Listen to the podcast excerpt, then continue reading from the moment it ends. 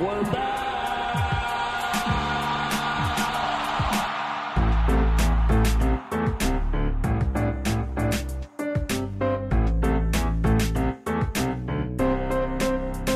Just give me another beer.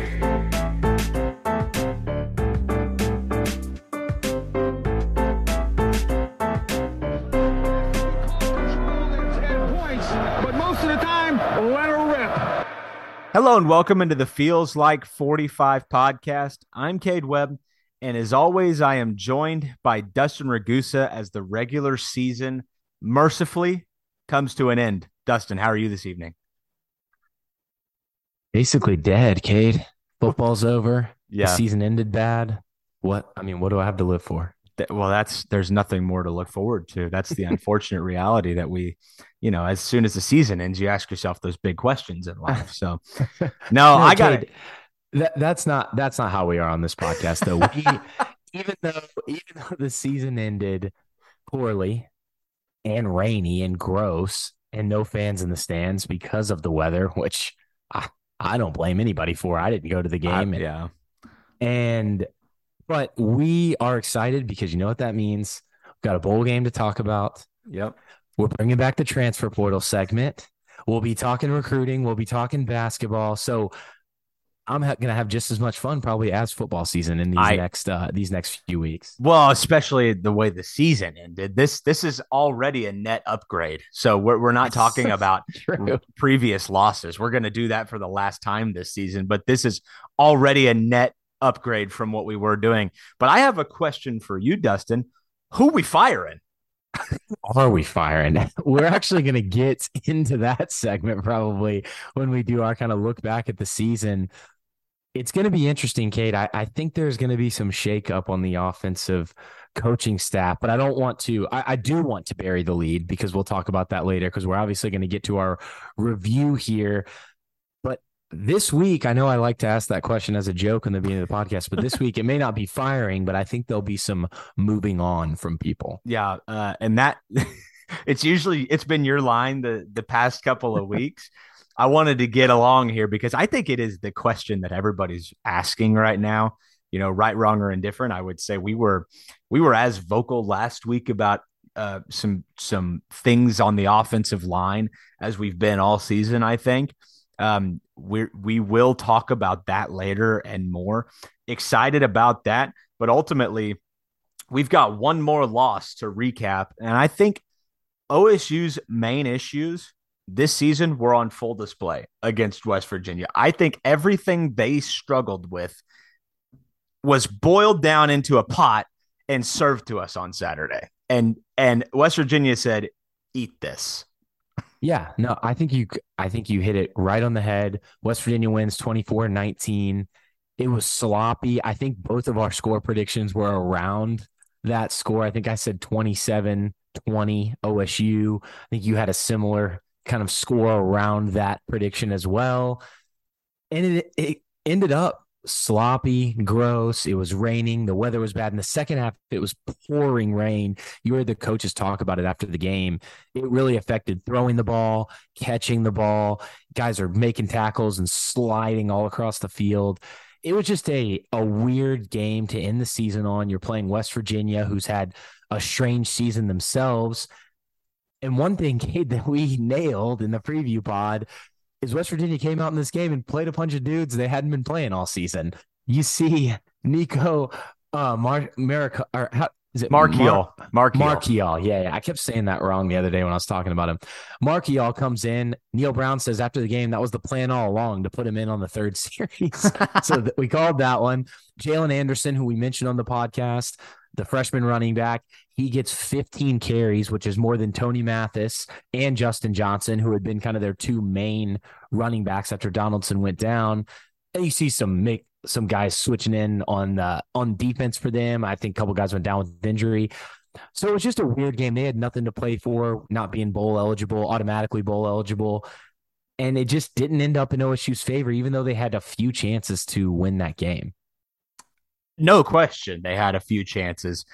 Unfortunately, one of the things that Oklahoma State has struggled with most of the season is converting when they have a chance. So a lot of times we saw that they were either buried in the first quarter like they were against Oklahoma, KU, K-State, but Oklahoma State's in this game. They actually find some success running the football in this game.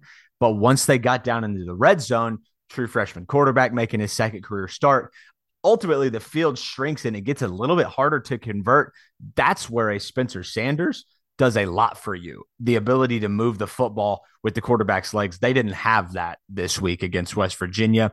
And ultimately, West Virginia, as I said, kind of in the open, they were able to do the things that Oklahoma State has struggled with, and they did them well. I mean, they hammered Oklahoma State on counter, two, breakaway touchdown runs, really like home run hitters. Nobody's there.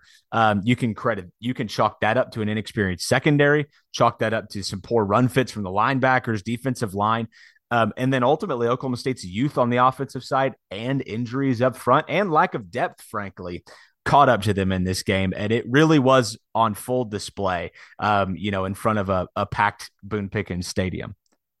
And it wasn't just on full display on the broadcast in the stadium. Like when you're watching the game, Coach Dunn said after the game, they didn't think they were going to be able to run the football. Dom wasn't available. Jaden Nixon's banged up. Ollie's been banged up. You don't have a lot of guys available.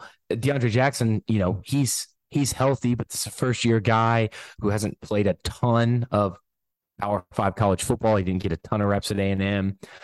And they come out, and they are looking to throw the football, even in the rain. Only two of the first 15 plays, which we talk about the first 8, 10, 12, 15 plays are normally the script. Of those first 15 plays, only two of them were called runs. Also, I believe there were two labeled as runs because I think there were sacks. But you could tell they didn't think they were going to be able to run the football. Jason Brooks out with illness to start the game. He ends up coming in the game later. You got Maholski starting on the offensive line. You got Preston Wilson, who you can tell is still not 100%. And their script was to try to open things up by throwing the ball early. You have Garrett Rangel a little bit off. We've seen him be a little bit inaccurate now in both of the games he's played. There were some drops from the wide receivers, and they just weren't able to get into a rhythm. There's two plays. There's a throw to John Paul Richardson and one throw early to Braden Johnson. I think if those get caught, they're not great throws, but if those get caught, it may have gotten the offense into a little bit of a rhythm. I think that one to JP would have been like a 25-yard gain. He kind of had to dive for, but it hit him in the hands, and it just wasn't Oklahoma State's day through the air. And that was the game plan. And the fact that they weren't able to hit on those early throws, and West Virginia was able to get some pressure without bringing a ton of 5+ man pressures. It was a tough day overall to ask Garrett Rangel to perform well. I mean, no question. It was a pretty predictable result once you factored all of that in. Injuries, lack of depth up front on the offensive line, youth at receiver, youth at quarterback. Oh, and it's a torrential downpour. I mean, none of your receivers have gloves on. Their jerseys are dripping wet. No wonder they struggled to move the ball through the air. Quite frankly, the under in this game was the easiest bet I made all year. And quite frankly, I should have put the mortgage on it because that was never going. 62 points was never going to hit. So I know we're not talking gambling here, but seriously, the conditions truly affected Garrett Rangel and the entire offense's ability to operate effectively. Ultimately, I wonder what the game looks like without that, because I think they were able to do some good things, scheme some guys open. The drops, there were several of them, notably a lot by Braden Johnson, a couple from John Paul. You wonder what the game looks like if it's a crystal clear sunny day. Obviously West Virginia moves the ball a little more efficiently, so who really knows? But not making excuses. It was not a good day. Yeah, and scheme-wise, they come out, like I said, throwing the football. We saw a lot of empty early. We saw quads, which we haven't seen a lot. Think of trips, but add another guy over there. So four receivers on the same side of the field instead of three. It's something Oklahoma State has used in the offense, just not a lot. They were pretty heavy RPO, either pre-snap or post-snap reads early in the game. And then you see and some zone read stuff. And then they kind of went away from that as the game went on. You saw the fumble on a kind of zone read type play, which was really more on the fumbled snap than it was on the mesh. but they went to just some straight run. And West Virginia, they were, you know, Gundy said he thought they were going to play a lot of man and blitz a lot. They really didn't. They did play some man. They did blitz a little bit, but they kind of went back to their base look, their quarters. I saw some cover two. It looked like they were in cover six at times, which is quarters to one side of the field, cover two to the other.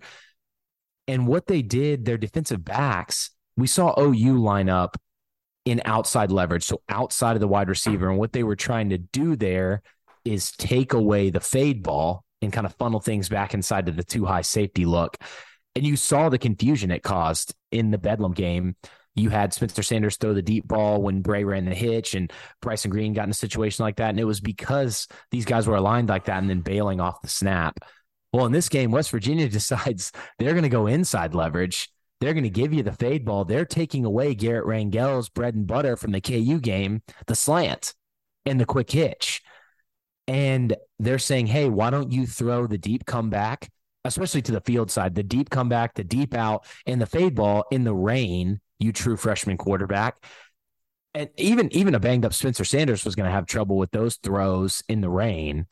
So I liked West Virginia's game plan. It made a lot of sense. It caused Oklahoma State to have some issues early, especially since they wanted to come out throwing the football.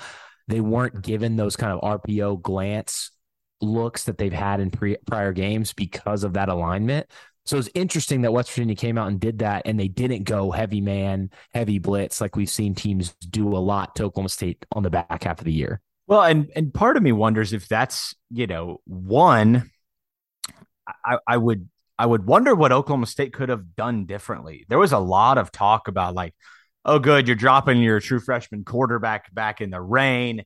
Quite frankly, the way West Virginia was lined up and Oklahoma State's utter inability to run the football up to that point in the season, it's like, I don't know what else they're really supposed to try to line up and do. I mean, establishing the run this season was like banging your head up against the wall. So I don't know if that's actually better than dropping your quarterback back, you know, 8 times in a row in the rain. I really don't know. Like, that's an honest discussion that we should have. But, you know, to be honest with you, the fact that West Virginia was able to take that away, I thought Rangel threw a few that were right on the money, and then otherwise threw a couple that were really not very good at all. You, again, wonder what this looks like on a sunny day. We saw some accuracy issues in Lawrence, and we also saw some absolute dimes in Lawrence. So I think it's a lot of it can be chalked up to youth, and we'll see how things go as he progresses in his career. I think after 2 games, told my brother this as we were watching the game, I think he's done more than enough. I mean, I thought to be effective as a college quarterback, I've been pleasantly surprised with his play as a whole, given what he doesn't have at his disposal right now. Yeah, there's things that you like, and I know you and I have talked about this kind of off the pod. In the KU game, he showed it as well. He looks confident. Yep. You know, he's a guy that can come out and throw 2 picks in his first 5 pass attempts in Lawrence, and then throw for over 300 on the day, come back, only throw 1 more pick and a couple touchdowns and make some really good throws. He's still, and you know, this is something when I wrote about him coming out of high school, watching his game film, he knows how to read a defense. That's why I think they felt comfortable putting him in some of those RPO situations.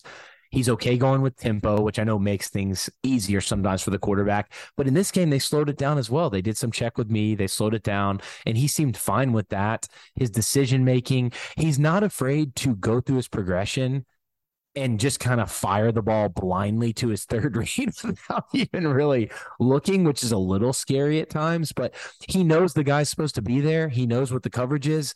And he knows that throw is going to be open, so he makes the throw. In this game, he was a little inaccurate, so they didn't always hit. I think, you know, he obviously needs to get some weight, get in the weight room, get a little bit stronger, maybe a little bit more confident running the football.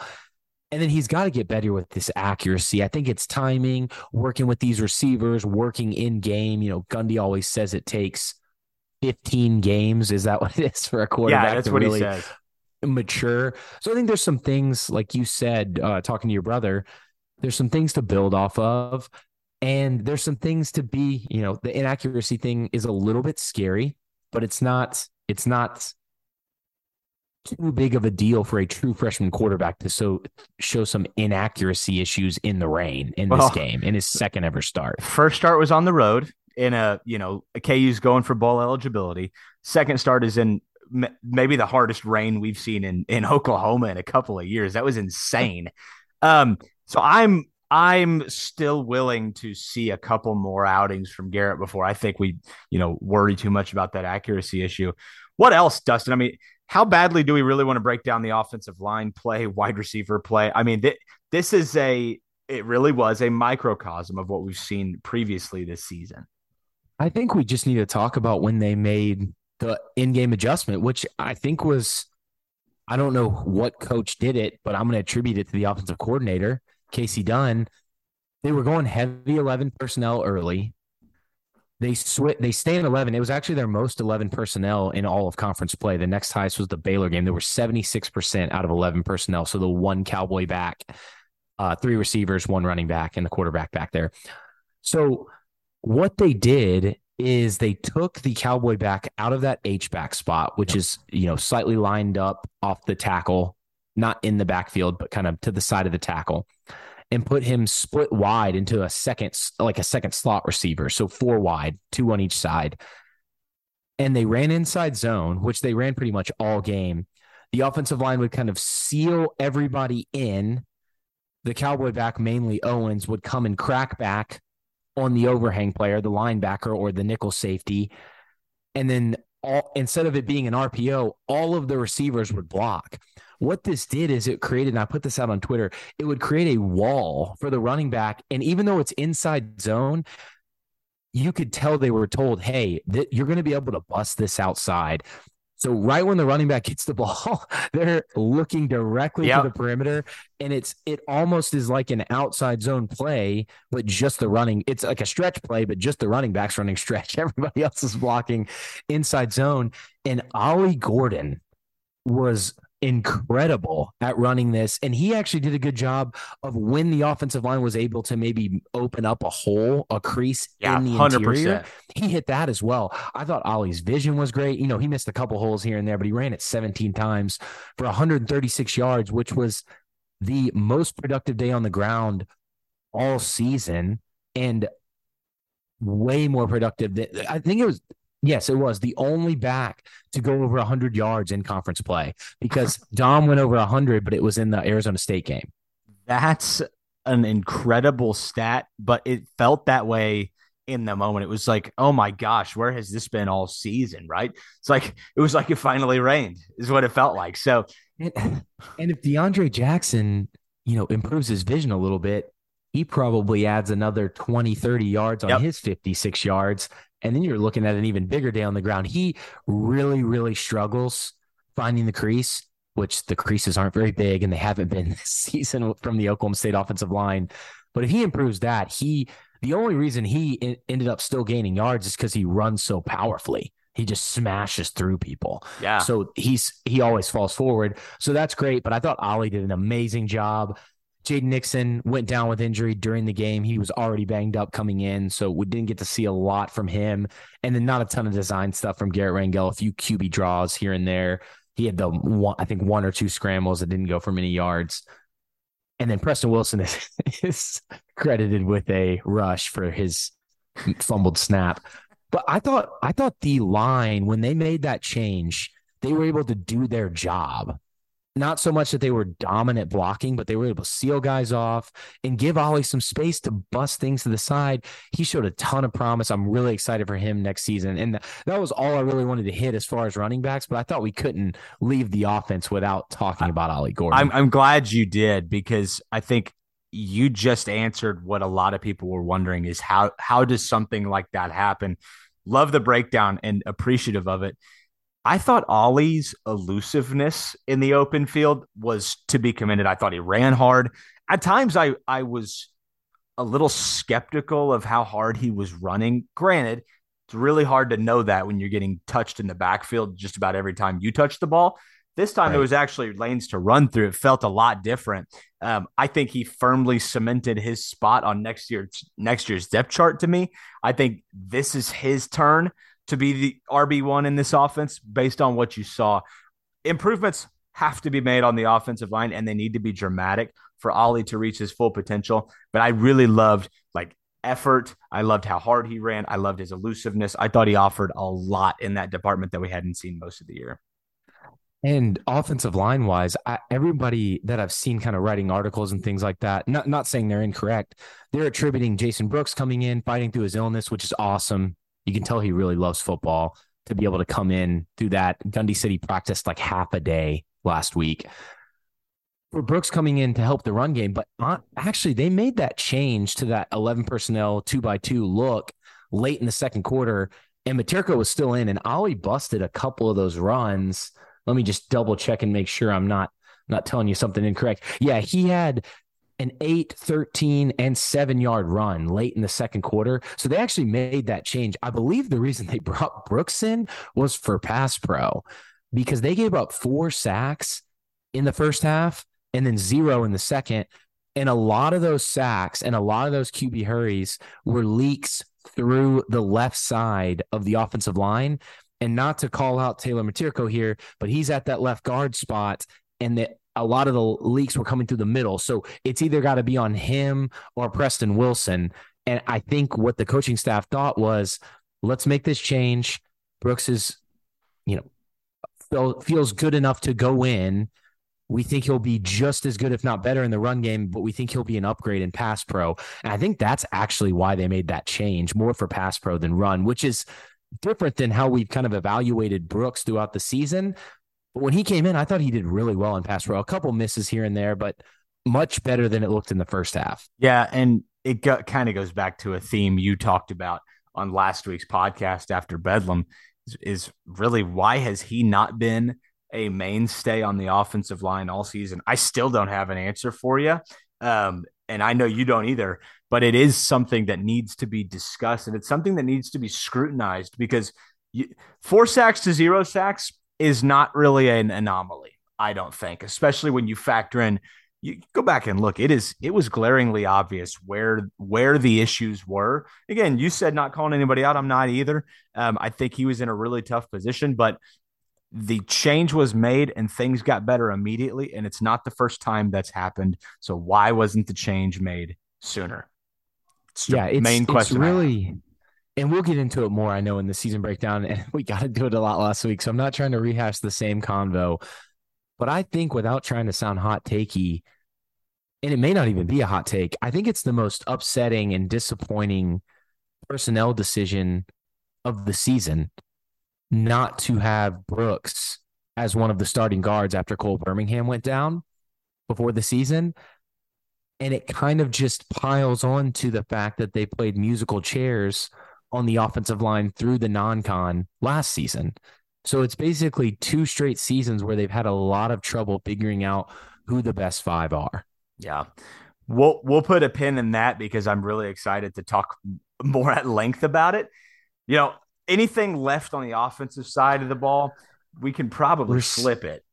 Your guy Presley had another good game. Yeah. I think he had a couple he maybe would have liked to bring in, but again, some inaccuracy on those throws. You had Jaden Bray out with the thumb, Bryson Green's out with the shoulder, which I thought he hurt his leg, but apparently it was a shoulder injury. Stephon Johnson was back from his ankle injury. Langston Anderson apparently was available, but he didn't really play. Cale Cabanis was available. I didn't really see him very much. Not a ton to say there. I actually thought Owens had a great game at Cowboy back, being able to kind of crack back block from that slot receiver position. He did that really well. Stephon is a really good blocker. I think that's underrated to not call out from a true freshman. Braden, on the other hand, is not the best blocker. I know we've talked about that. He struggles at times out there. And the only other thing I wanted to note, Cade, was due to those injuries, Stephon played X and Braden played Z. So Stephon had been playing Z when he had gotten in there for Braden Johnson. So that just shows you the versatility of this true freshman to be able to play both receiver spots in his first season ever. And not like he was getting a ton of reps at both snaps in game. He's being called in due to injuries. Very impressive. I'm really excited for Stephon Johnson, for Boogie moving forward. This is great. We got a question actually from our friend Justin Southwell, Believe in Oak State Pod. You all know him and love him. He asked, what was one of the kind of bright spots you'll look forward to? We'll actually get to the full question, but But Stephon Johnson is going to be an answer that I provide. I mean, when he was in the game, for the most part, he did some freshman things, but he provided a spark, and I love what you said there. That versatility that he's shown and his – I tweeted it. That dude's got an edge to him that I don't think really exists elsewhere in that wide receiver room. I think John Paul's got a little bit of that to him, but Stephon was not taking anything from West Virginia on Saturday, and it showed. He played with an edge, and I think that's rare for a true freshman like that. So really enjoyed what he did most of this year. And I do appreciate John Paul leading the team in targets. It seemed the fact that the true freshman quarterback, I know he didn't have a big game yards wise. I think he only had like 7 yards or something, but the fact that when the play broke down, Rangel felt comfortable throwing it away near John Paul just tells you how, you know, much of a talented receiver he is. And you've been calling it. You haven't been calling for it all season. You've just been calling it for the last 11 games. It's like, can we get the ball to John Paul more? Yeah, Cade, I really don't have any other major notes on the offense. The pass pro was really bad in the first half. Like I said, I think across the offensive line, Etienne, Springfield, run blocking was good as the game progressed. But yeah, I can't give any of those guys a positive pass pro grade from the first half. Yeah. And like I said, I don't really have a ton on the receivers. They only completed 18 passes. One was to Nixon, one was to Owens, and one was to Ollie. So you're only talking about 15 completions to receivers in this game. So, yeah. Well, so let's flip it to the defensive side of the ball. Obviously, West Virginia comes in. Garrett Green, Tony Mathis really don't play at all in this game. Garrett Green, we saw a little bit, left the game with a concussion. It appeared. You bring in Miracle. Or did I just mess up what I told you earlier? Let's just call him Nico. Let's call him Nico. How about that? It's not a hard name. I think we're just dumb. Marchiol. I just figured it out in my head. Yeah. Cut. No, just kidding. They bring in a new quarterback, get some things going on the ground, and it gives that interior defensive line. Xavier Benson has some issues. Young safety group has some issues, and ultimately West Virginia just hits on a couple of plays, and that's enough to bury Oklahoma State due to kind of what we talked about on the offensive side of the ball. Yeah, and West Virginia gave themselves a little bit of a kind of wild card here. Nico, they said they were going to switch him in and out in the game coming in, so Oklahoma State had no film on him at all. So it gives them a little bit of an edge there, just to kind of throw that little wrinkle out there. But I thought Oklahoma State handled it well. The quarterbacks combined went 10 of 23 for 77 yards, one interception. That's 43% completion percentage. Green threw it 14 times. Nico threw it 9. That's not great. And then on the ground, they go for 250 on 41 carries. That's with sacks included. 6.1 average. But, Kate, if you take out – look, I'll be fair. I'll take out the sacks and the kneels. But I'm also going to take out all three of those big plays, all three of those huge runs. That's 122 rushing yards on 35 attempts, 3.5 yards per carry. So if you could figure out a way to limit the explosives, it was not that bad of a day from the rush defense. Well, it didn't 3.5 yards per carry on 35 attempts. The 35 other attempts, 3.5 yards per carry.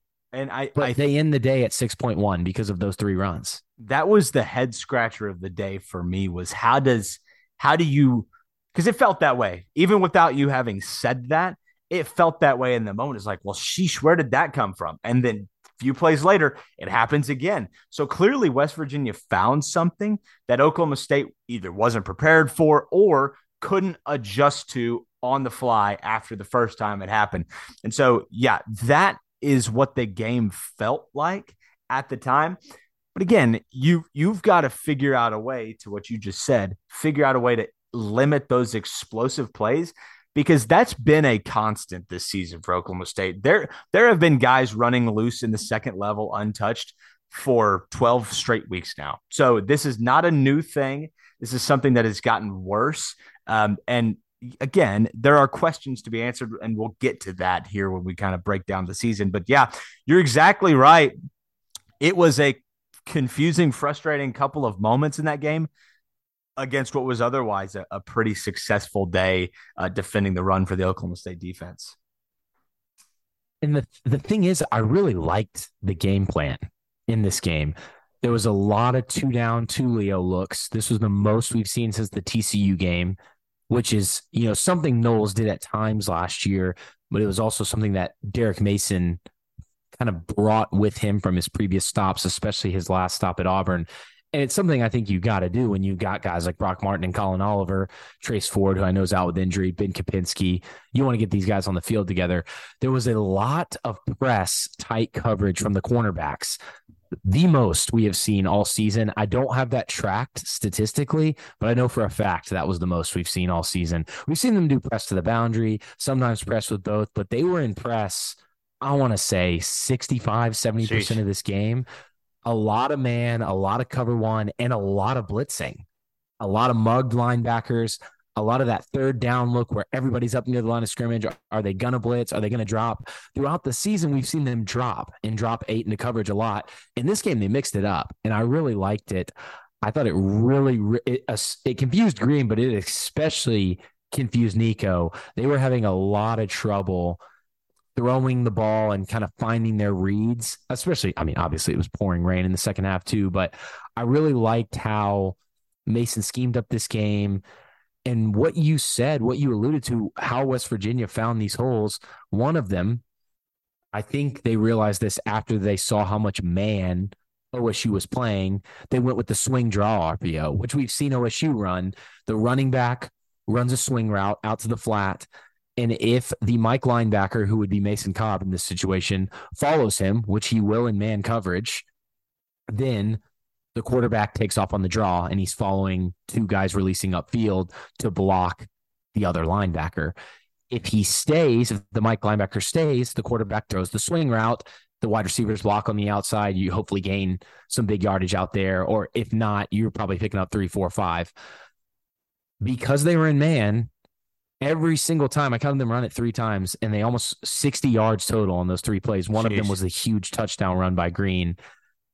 Cobb followed him out there every time. They made an adjustment late. Daniels took him, and Cobb kind of not late, I guess, because Daniels went out of the game late, but they made an adjustment at one point where Daniels took him, but Cobb still vacated the box enough to give up like an 8-yard gain. So they hit him with that, and then the stretch plays, the outside zone. If your defensive lineman, you know, we were talking to our good friend Adam Lund about this.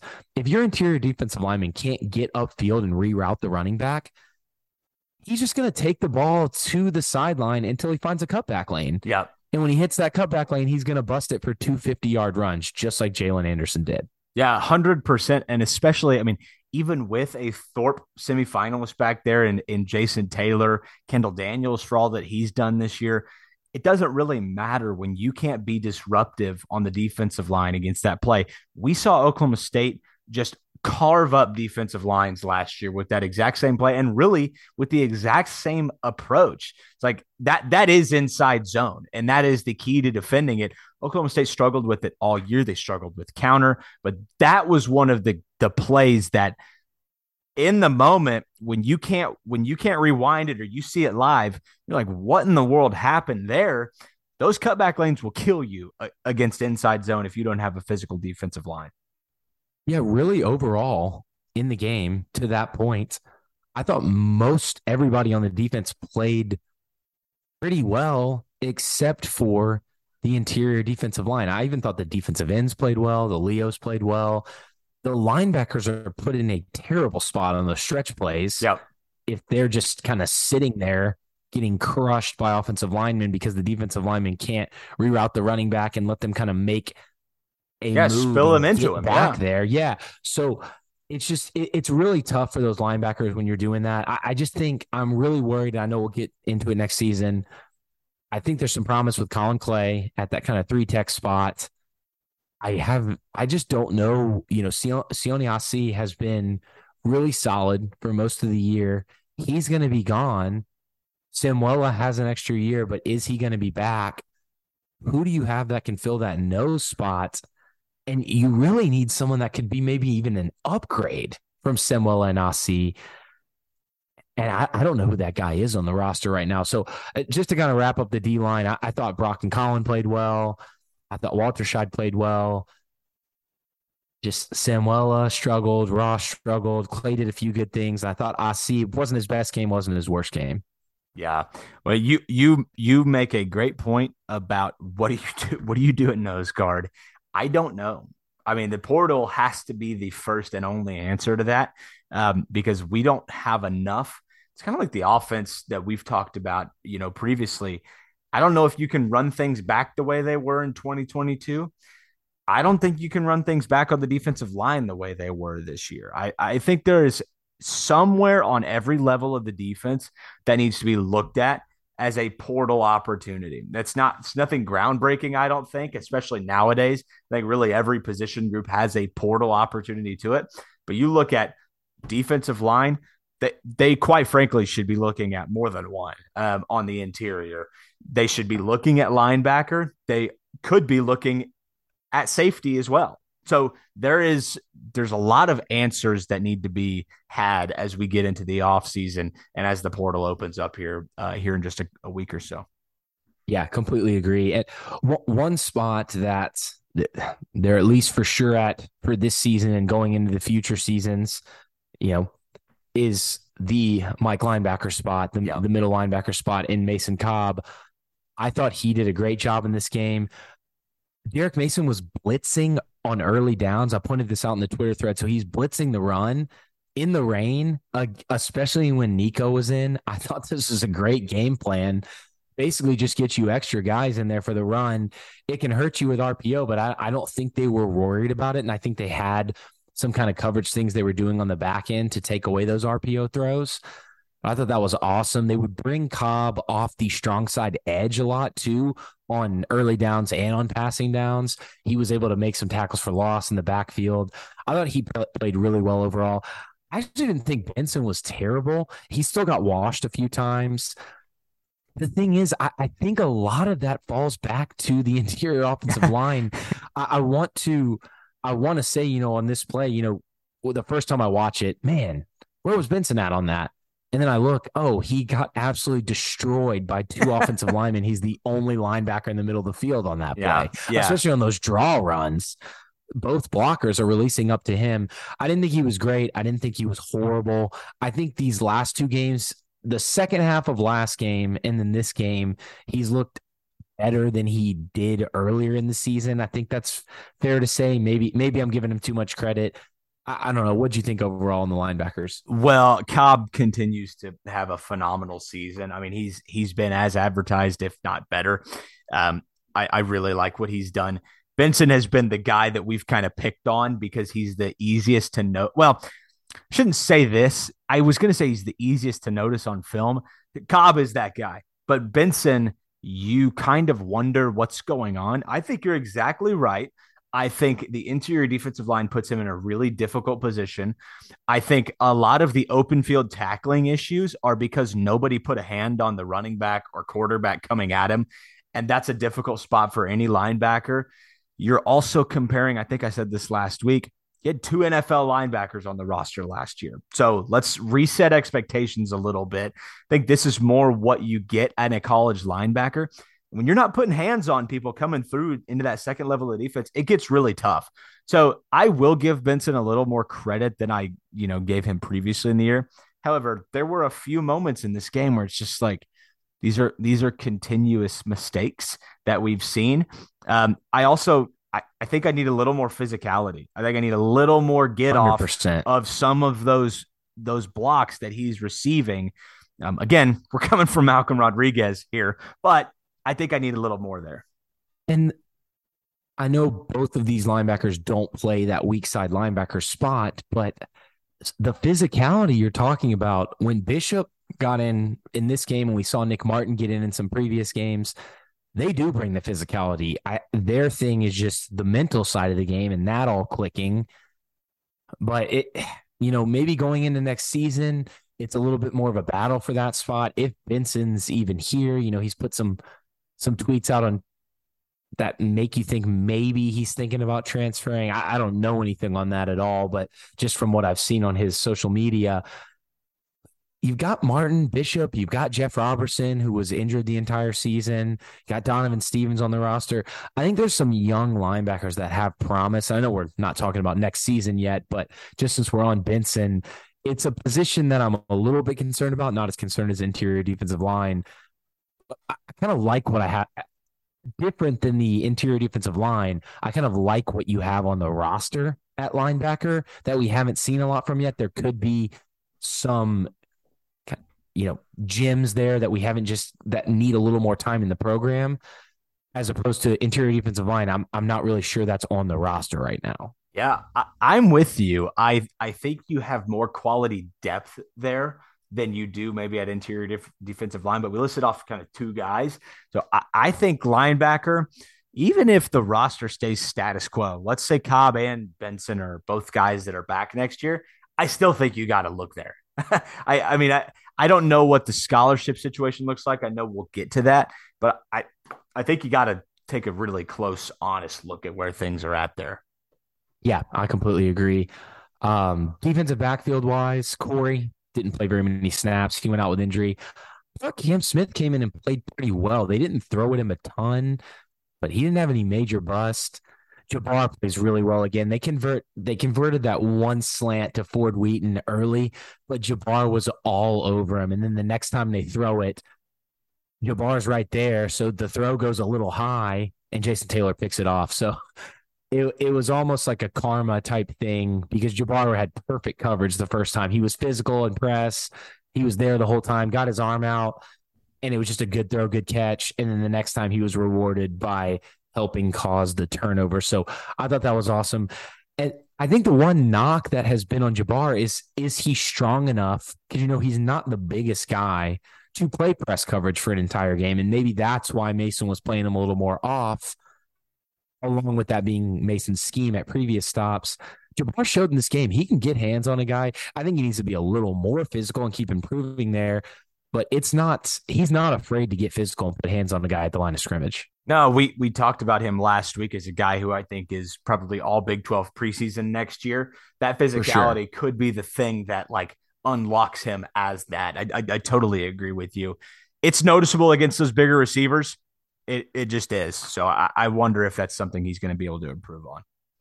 Jason Taylor left off the Thorpe Award finalist list. I think that was a snub because I don't know anybody that's in the right place at the right time as much as this guy. I thought he also looked a little bit healthier in this game. I don't know how that would be possible. Not that he was, you know, jogging or lacking effort or anything in previous games. You could just tell he was beat up. I think he had a little more pep in his step in this game. Maybe the rain. I know Mason Cobb talked after the game that the rain and the gross weather kind of fires the defense up. They want to play in that. They know the offense has to run the football. I thought Taylor played really well. When Lyric Rawls came in, I thought when they had to shift the safeties around and Rawls came in for Daniels, I thought he looked good. I'm actually excited about Lyric Rawls for next season. And then Shawn Michael Flanagan got some redemption. He got beat on that out and up earlier this season. They tried to do it to him earlier in the game. They did. He was a little behind the receiver, but he was there. And it was incomplete. So I thought that was great to see, because I think Shawn Michael Flanagan just – he doesn't have the athletic ability of a, and this isn't a knock. I just think I think you can see it on the field of a Kendall Daniels or Jason Taylor, and not many people do, but he makes up for it in football IQ. So you see him get beat at times just for sheer speed and athleticism on the wide receiver, but he can make up for it and he can get to his spots. And I thought he was a joy to watch this season. I'm not trying to go on a little soapbox about Shawn Michael Flanagan, but I think he may be the least talked about player that had the best season, if that makes sense. Awesome call out. I noticed the play you're talking about. He was right there, a little bit beat, but it was a play he's gotten picked on all season by. Oh yeah. Texas tried to kill him with it. OU did. It's been something that he's struggled with, but you're exactly right. He is a heady player. He'll be a guy that I think this defense misses a little bit, especially when you factor in you're losing Jason Taylor, you're losing Shawn Michael Flanagan back there. I know Kendall Daniels has done some really good things. Lyric Rawls, you even mentioned. Those are going to be guys that have to step up and step up quickly, because I think it's a question mark heading into next season when you factor in you're losing a Thorpe semifinalist, and you're losing you know, a guy in Shawn Michael Flanagan who's been a, you know, sixth-year player and has been lights out this year. I completely agree. Kate, I don't have anything else except that I believe my boy Tanner Brown, our boy Tanner Brown, who we talked about on the pod, and he still came out and made field goals in that next game. He got snubbed, I believe, from the Lou Groza Award finalist. And I think that is also sad because he was 21-22 on field goal attempts this season and extended his PAT streak to 76. Yeah, so does the NCAA Infractions Committee also vote on these awards, or how is this how's this even possible? All I know is I may drive to Indianapolis or whatever and talk to them. I'll talk to them as a side note about Jason Taylor, who I think that was a snub as well. But I'm all here for Tanner Brown. And I want to apologize to Tanner for being rude about special teams throughout the season. I'm still going to do it going forward, but he has been so great. I think I just made a underrated talked about thing with Shawn Michael Flanagan. This is the guy, and I think Alex Hale's a really good kicker, so maybe not. If Alex Hale wasn't here, I think I would feel much better about saying this, but this may be one of the biggest, the most missed players next season. Oh yeah. Because he was so consistent, but obviously the least talked about because nobody cares when the kicker is good. I mean, I don't care when the kicker is good. You only care when the kicker is bad. You're so right. I mean, how often did we talk about Matt Amendola's, you know, two doinks against Texas Tech? I remember those very well. They almost killed me. Tanner Brown, like, never missed. He was almost a robot back there. Never missed. I know he hit the goalpost in this game, but he's kicking in the pouring rain. Give my guy some slack. He found a way to get it through. So speaking of our delayed trip to Indianapolis, we do have some unfinished business up there, and we're bringing an agenda. I mean, we've got the Thorpe, the Groza, we've got the infractions on the men's basketball team. We need an hour with whoever's running the show up there now. So you and I've got some business to take care of up there. I think I'm going Tanner Brown 1 on the agenda. We're gonna walk in the door, and they're gonna be like, "We don't do that here." No, kid, we're gonna kick. We're gonna kick in the door. Yeah, you're exactly right. Yeah, you're exactly right. We don't vote on those things here. That's not us. Sit down and we're talking about it. That's how we're going to handle it. This is a Wendy's. Well, I'll be honest with you. I'm done talking about losses. I mean, I know we've got potentially a Texas Bowl berth coming up. That seems to be where the stars are aligning. That would match you up against an SEC team, which is something to get excited about. The teams there, you're looking at a Mizzou, Arkansas, Kentucky as the caliber of opponent there. I would love an Oklahoma State, Arkansas kind of appetizer. They've got a home and home coming up here in several years. So I'd be all for that. This is my favorite one of the toilet bowls, I think, out of all the ones that Oklahoma State can go to, because it's in Houston where, as you know, Cade, and I think I've said on this podcast, I lived for 6 years after college, still have friends there. Like to go back to that game, normally do when we play there. I think last time it was A&M, last time that we played in it. Yeah, you're right. So that would be my favorite. I know Cheez-It is probably still on the table. There's the guaranteed rate bowl or whatever that is, Liberty. But all of the predictions are saying Texas. I know the Texas Bowl likes to bring Oklahoma State. They normally roll out pretty hard to Houston, to NRG for that game. So that would be personally, selfishly, I would prefer that of the others. There's no question, just from an opponent perspective. I don't want to go play I'll be honest, I'll be really disappointed if they draw Mizzou. The thing about bowl games is I want to play people we never play. That's why an Arkansas or a Kentucky is fun. That's why Notre Dame was fun last year. There was a time where Oklahoma State was Alamo Bowl bound, and it was going to be UCLA. That would have been fun too. I don't want to play A&M or Mizzou or Colorado or people we're familiar with. So this will be a fun one, especially, again, considering that home and home with Arkansas is coming up. I would agree with you. I don't want to go to Shreveport. I don't want to go to Tempe again or wherever. I mean, I don't even know where the Guaranteed Rate Bowl is now. Like, what did that used to be? Was that the Liberty Bowl? I don't even know. I honestly don't know. So this is really good radio. I'm going to pull it up just so we're fully aware of this. This is the former Cheez-It Bowl. Oh, it is the Cheez-It. Yes. Okay. Okay, now that we've figured that out. I never know what's happening with the bowl names. But, yeah, I think Texas is both of our picks.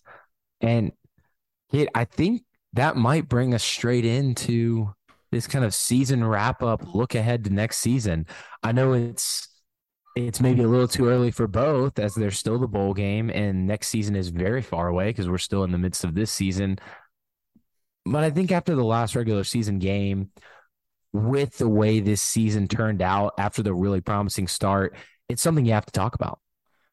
Well, there's no question. I think we need to do, for lack of a better word, I think we need to do an autopsy. I think it's time to figure out exactly what went wrong without rehashing everything we've said, offensive line, defensive line, without saying those words for the millionth time this season.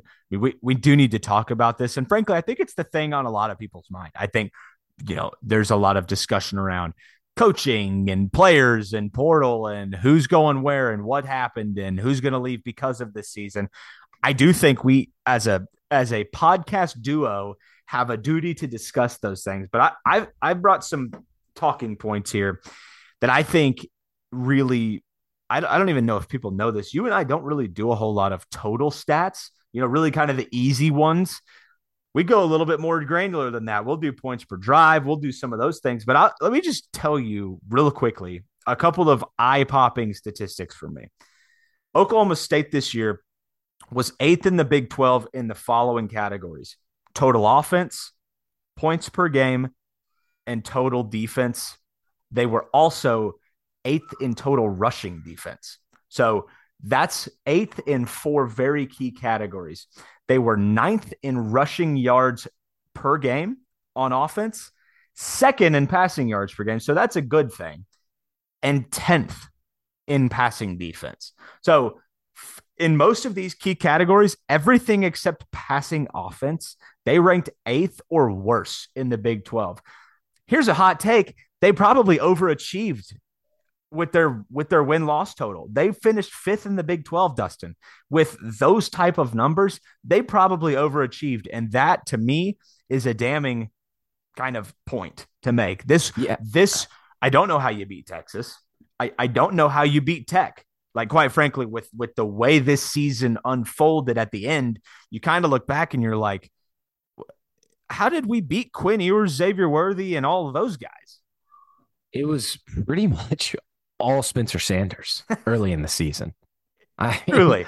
He carried the offense on his shoulders, and you see what happens when you have a less dynamic runner, less mobile quarterback like a Gunnar Gundy or Garrett Rangel back there.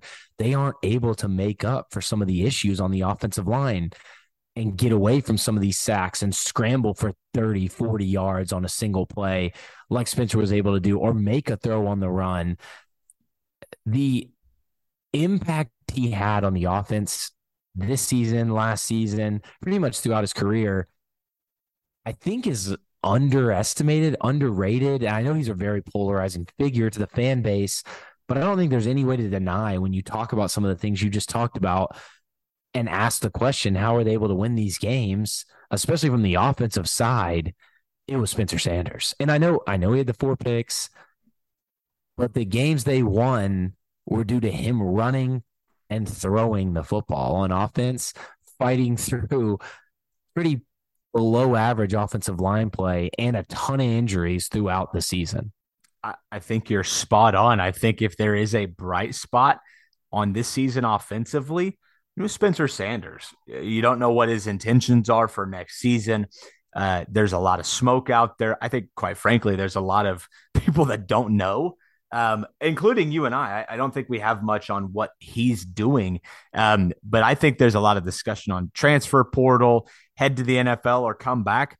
I would just say, as we've said all year, it feels like, be careful what you wish for when it comes to Spencer Sanders, because I think at a different place with an offensive line and the skill talent that Oklahoma State has, let's put Spencer Sanders at, let's call it Oregon, with a good offensive line. Let's put him at Utah, even Washington. I think he tears it up. I think the offensive line this year really kind of even undersold, as you said, truly what his individual contributions were to this team. Yeah, and no matter what he decides to do, I think we talked about it on previous pods, but he's going to go down as one of the best quarterbacks at Oklahoma State of all time, certainly one of the best of the Gundy era, of the most recent era, even with the names like Brandon Whedon, Mason Rudolph, and those guys. I hope Cade, I hope he comes back. If he decides not to, I would really prefer him try the NFL than to transfer. Personally, no, it's very hard for me. And I'm speaking as a fan. Obviously, we're not in the media. We just do a podcast because we're huge fans and love talking about Oklahoma State. As a fan, it would be really tough for me to see him in another uniform. No question. I hate to say this, but for me personally, it would kind of tarnish some of the legacy where you and I are talking about putting him maybe number 2 in the quarterback rankings all time. It would be upsetting to see that. And I'm not saying I would drop him in the rankings because of that, but my heart would tell me to drop him in the rankings because of that. Well, I appreciate your honesty. There's no question that, I mean, from an optics perspective, one of your leading winningest quarterbacks in school history transferring and opting to use his remaining eligibility elsewhere is a terrible look for the program. That would not be a good thing. I don't want to overstate it. It's not an apocalyptic scenario, but it's not a good thing. I mean, he is number 2 or 1 in a lot of key categories in Oklahoma State history as a quarterback. So when you and I start talking about putting him at number 2, that's not hot takey. I do think after the way this season went down, I don't know how you can put him at 2, but we're not here to have that discussion. I think the important thing is to remember the individual contributions that Spencer Sanders made. I hope he tries the NFL. Number 1, I hope he comes back to Oklahoma State. Number 2, I hope he tries the NFL. And number 3, if he transfers, I hope it's far, far away from the Big 12 and that he does great. I agree with you. It will burn like no other to see him somewhere else because I have no doubt he'll succeed. But I don't think you can have anything other than good wishes for him, whatever it is that he does, because I think we talked about this. He put his body on the line and played multiple weeks when he should not have been playing. Right, wrong, or indifferent, he was out there playing for the team you and I love and the team all of us love, maybe when he shouldn't have been. So anyway, enough on him, but I'll miss him. And the one thing to his credit is I know he takes a lot of hate from the fan base. You can tell it.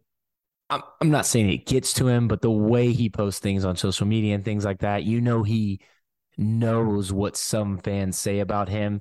And that, that's sad to see with what all you just said, how great of a player he is and everything. And I'm not scolding anybody. Obviously, say whatever you want, as long as you're not being, openly mean about it. You have your opinion. I still don't like Kevin Durant after the Thunder thing. I'm just saying, you can tell, he hears it, and I hope that doesn't factor into his decision at all. But if it does, that's something I think about, and I'm just like, man, that would suck if that would be a reason why he would left. It's more probably because he wants to play for a better O-line at, Penn State or one of the schools you named, which I would much rather him go to a school like that than, like you said, like a big school like a Baylor. But yeah, just we really want him to come back. I think the fan base should want him to come back, especially with the quarterbacks you have on the roster right now. Rangel obviously needs more time to develop. I think Gunnar Gundy is a talented quarterback, but I'm not sure how far you can get with him in the Power 5 conference if he's your starter. And Flores will be a true freshman coming in next year. So if they don't go to the portal, I think you would really want Sanders to come back. Yeah, kind of shore up your quarterback spot and be that guy on your offense again, like he was this season when he was healthy. You said Baylor. I think TCU would come calling. I mean, he'd be everybody. 100%. Oklahoma would want him. Anybody would want Spencer Sanders, but I could see him in purple, and that's a thought that could make you throw up in your mouth. But on the offense as a whole, I think this is a really good transition point into, we talked about maybe Spencer Sanders, if he does transfer, play for a more stable offensive line, stable, scheme, whatever you may have. Destin, I think there's a discussion to be had around the coaching here as well. We've talked about the offensive line. We went in kind of on them last week. I'll resurface some of that. You've got injuries up front. Yes. This was not the first year. This is actually year three of like significant movement up front due to injury. You can point to some strength and conditioning issues and there. Some not due to injury, like we saw at the beginning of last season. Just 100%. Movement due to performance. Movement due to performance. Movement due to not actually getting guys on campus. Like, I think there is some culpability when a Prince Pines and a Casey Collier transfer in, take up two scholarships, and never play a down for Oklahoma State. I think that's a problem. I think that not identifying the right guys on the offensive line is a problem. And so that leads us to a point where I think everybody is asking the question, what do you do on the offensive line and on the offense as a whole? Cade, we don't break news on here. We've never done that. We normally just say things we're hearing, not saying they're right or wrong. But I think there's going to be, and I believe you agree with me from what you've heard and what we've discussed off podcast, that there's going to be some shakeups in the offensive coaching room. If I had to guess, again, I'm not saying I know anything, and I'm not just saying that. Like, I truly don't know anything for a fact, or I would give that info out and I would use it for betting and stuff like that. But just rumors, things we're hearing. If we had to guess, I think Charlie Dickey, this may have been his last season at Oklahoma State. I think there may be some other dominoes that fall as well. I don't know if they'll move on from Casey Dunn completely, even move on from him as an offensive coordinator, but maybe that's in the cards as well. But one thing that I feel not confident about, but if I had to make a pick, it would be moving on from Charlie Dickey and trying to bring in maybe an offensive line guy that's called plays at a stop, maybe a guy who's been a run game coordinator, something more to add some play calling, some new style, maybe a younger guy in there. And Charlie Dickey is an amazing offensive line coach, one of the most technically sound offensive line coaches from everything I've seen and heard. I was able to attend that practice last season. Really liked everything I heard from him coaching the offensive line. But I just think maybe he's kind of outgrown this era, maybe, and also just Oklahoma State. But I think we won't see him as the offensive line coach as we head into next season. I really don't know how you could, frankly. This is what I meant when I said I don't know how you run this offense out there again next year. The offensive line, this has been just be honest, Dustin, this has been a failure for the last 3 years. The offensive line has probably sunken Oklahoma State's chances on the whole. And it's not due to any one individual player. I wouldn't even say it's due to any one individual person. So I'm not pinning this all on Charlie Dickey. I don't think that's fair. I do think, though, stuff rolls uphill. That's the rule in the corporate world. That's the rule anywhere. When you're the person in charge, you are responsible for the production on the field, in the meeting room. You're responsible in that regard. And so that's why I think Charlie Dickey is somebody that needs to be looked at. It's also why I think Casey Dunn has some culpability here. You can't get the offensive line figured out this long, and you've had, I keep saying 3 years. Dickey's been the offensive line coach for 4 years. This has been an ongoing issue. I think it does roll uphill in that regard. I'm not saying it's a fireable offense. I'm saying we haven't seen Casey Dunn with a healthy offensive line, a truly healthy offensive line.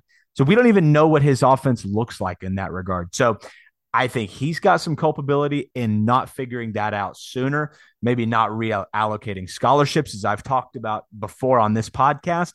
I think he has some ownership of this as well. And ultimately, when I just told you Oklahoma State ranks 8th in the Big 12 in total offense, 8th in the Big 12 in points per game, 9th in rushing yards per game, that's on the offensive coordinator. Yeah. Now, I think, again, to bring up Adam Lunn, our guy, friend of the pod, he mentioned that injuries go a long way, and I think they're a major reason for a lot of the struggles. but it allows you to kind of look at things in a different way when you have a down season to what you expected going in, and even what happened in the first several games of the season. You know, it kind of fell off. It allows you to kind of evaluate some things, look at some things, and maybe make some changes, even though maybe it wasn't solely based on this one thing, but it allows you to kind of look at the grand scheme. Hey, we had a bad year. We know injuries was a main cause, but maybe what else was a factor? So, not saying it's a positive if anyone were to lose their job or move on for anything like that, but it is nice to be able for Gundy to be able to kind of look at things in that, through that lens. You know, when you don't go 12-2, you think injuries are the main cause, but what else maybe played a factor? So I think, yeah, we could maybe see that. It would suck to lose Dunn completely. No question. If there was any way to keep him on as assistant head coach / wide receivers coach, I'm not sure if he's been at Oklahoma State now for what, 12 years? Yeah. Maybe he likes Stillwater. Maybe he doesn't see himself as an offensive coordinator and would take a step back. I don't know. I know personally that would be tough for anybody to do, like admit failure, take a step back, at least not make a change to a new university. But maybe they're able, if they do that, I think it's a huge win because he's an awesome recruiter and a great wide receivers coach. Well, and let me be clear. I am not even all the way there on a change at offensive coordinator. I know there were There were people there last year. There were people ready to run him out of Stillwater after the Big 12 title game. And there were things that did not go well. Like there was bad play calling at the end of that game.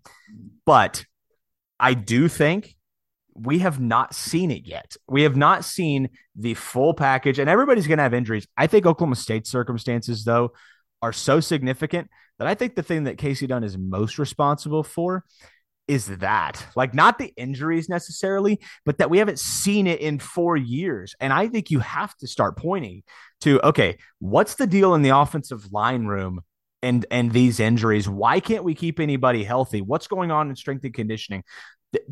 I'm sure those questions have been asked. I am not naive enough to think that they have not, but the fact that has not been answered does roll uphill to Casey Dunn. And I do think if he does come back, that has to be improved in a significant way to remain an offensive coordinator, because otherwise I think it will have been a failure at that point. I do think if he comes back, it's a hot seat type of scenario.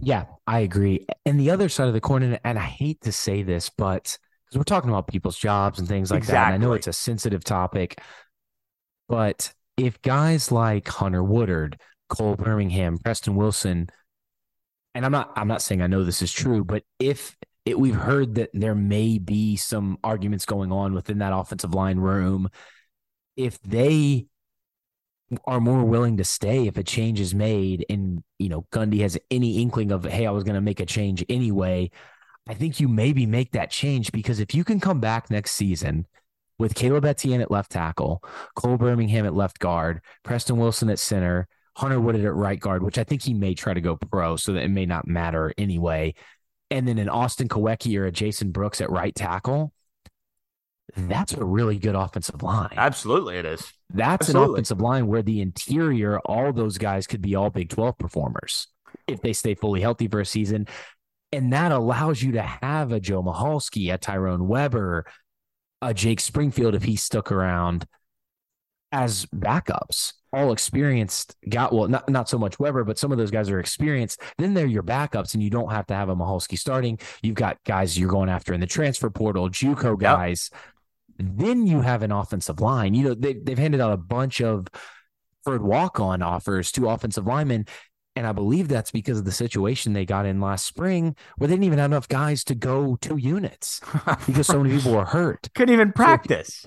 So if you can keep guys around along with the guys you're bringing in, and it's part of it is due to making that change, you don't want to let the players kind of control everything. But I think in this scenario, when you see a change be made, and that could be a benefit of it, I think that adds on to wanting to make a change. And again, I'm not saying any of that is true, but if it were at all, I think you got to make a change, because no question, those 3 guys coming back would be huge. Yeah, no question. I also think as people start to think about a coaching change, this is not going to be something where you get a press release that Charlie Dickey is fired.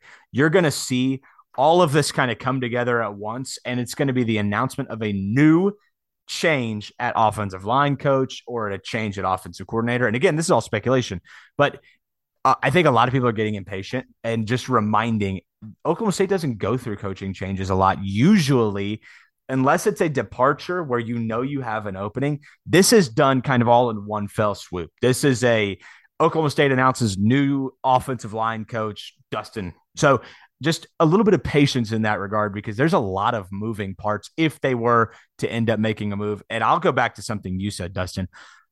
Totally not lost on me that these are people's jobs that we're talking about. I mean, it's something that I get uncomfortable about when we start, you know, we're not speculating. We're talking about some of the things we've heard and talking about, you know, maybe potentially what it would look like. So I guess we are speculating in a way. But these are people's jobs. These are people's families. So we're not trying to add fuel to the fire, but we do feel like we need to talk about it. One, from our perspective, and then two, some of the things we've heard. So, yeah, I agree completely. And if they were to move away from Dunn as OC and he doesn't want to stay on as wide receivers coach, like I said, that would suck. And again, and I'm not calling for him at OC. I think you just need to make some changes. You've alluded to this. I don't think you can just run it back how it was. That may not be at OC. It may be O-line. It may be QB coach. But if you were to lose Dunn completely, a name you could look at, Dale Gundy. Yeah. I know that would probably rub some fans the wrong way, but he's coached receivers. He played quarterback. He could coach either of those position groups at Oklahoma State.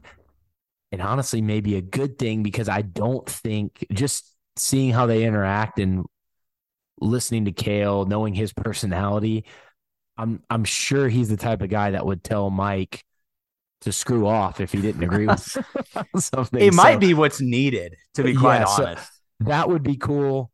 I think he's a name to keep an eye. I'm not saying I've heard anything there. It just, Gundy keeps bringing him up in press conferences. I know he's asked about him sometimes. I could see that name.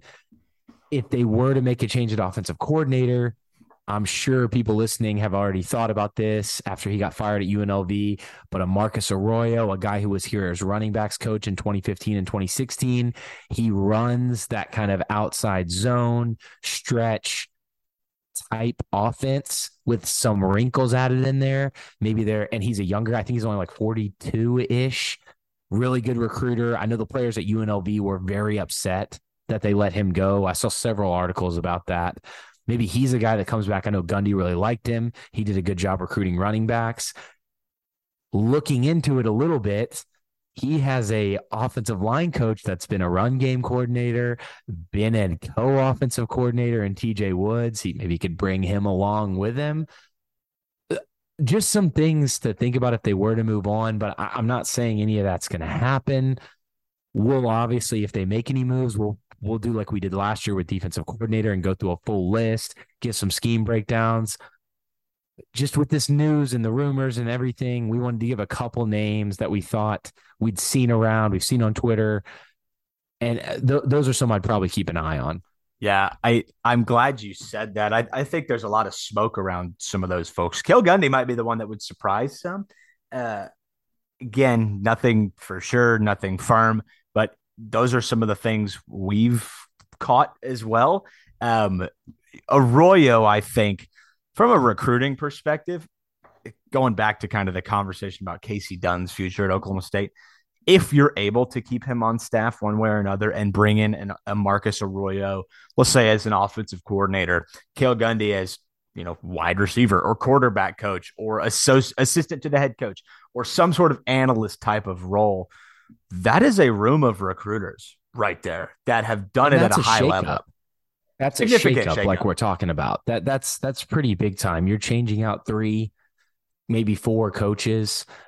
And if you were able to keep Dunn on that staff, I think it's a big win. I'm not saying I'm head over heels for an Arroyo, but if you're able to keep Dunn and bring in a Cale Gundy or even another coach that is a really good recruiter to kind of mesh with those guys, and you've already got, you know, a Arroyo there, I think that would be pretty big time. Yeah, I'm with you, Dustin. again, nothing firmed up, but we'll hopefully hear something, you know, sooner rather than later, one way or another. I think there's enough discussion around it where you'll have answers as quickly as you can want them. So, Dustin, I mean, anything else on the offensive side of the ball? I think we've kind of discussed. I think a high point for me, and I think, you know, this has been a lot of low. I'll go back to Boogie Johnson. I'll go back to John Paul Richardson. The youth in the wide receiver room continues to be a bright spot for Oklahoma State. I think they showed some youth, showed some inexperience, but overall, they are one of the better position groups in the Big 12 right now, and I would put those wide receivers up against anybody's, maybe except TCU, because we don't have a Quentin Johnson running around, but you know, I'd put him right there underneath them. Yeah, you're talking about a Jaden Bray probably coming in as your Z next year, a Bryson Green as your X. If Langston Anderson comes back, he's in the mix there. You got Rashad Owens. If he comes back, you've got Blaine Green coming back from injury at Cowboy back. Presley and JP Richardson, another year of Braylon Presley in the program. There's a lot of wide receivers on this roster at Boogie Johnson. I think you've got a solid two deep at every wide receiver spot. And then Tabor Shetron, Quentin Stewart at Cowboy back to back up Blaine Green. Like if you want to move Owens back to receiver, there's a lot of solid players at the skill positions. And Kate, I'm really excited about Ollie Gordon maybe being the feature back next year. Yep. We haven't seen much from C.J. Brown. You can have Nixon in there as well to kind of round that out. But I think with Brown and Gordon having another year in the program and maybe picking up another running back in this class, really the only question mark, like we talked about outside of the offensive line, is your quarterback spot if Spencer Sanders leaves. So, and that's something, we know who we have. We know who's coming in. The only way to really evaluate and break that down is if they go and get a transfer portal guy, because we kind of know what it is right now. No question. And I do think it would be a little naive to not expect some movement in the transfer portal in those position groups. Like today, it's almost like guys are just entering to see what's out there and then will withdraw themselves.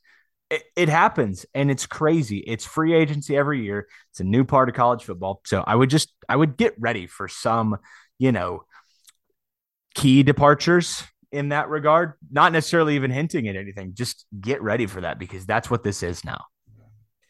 On the defensive side of the ball, I don't know how much shakeup there will be in the coaching room.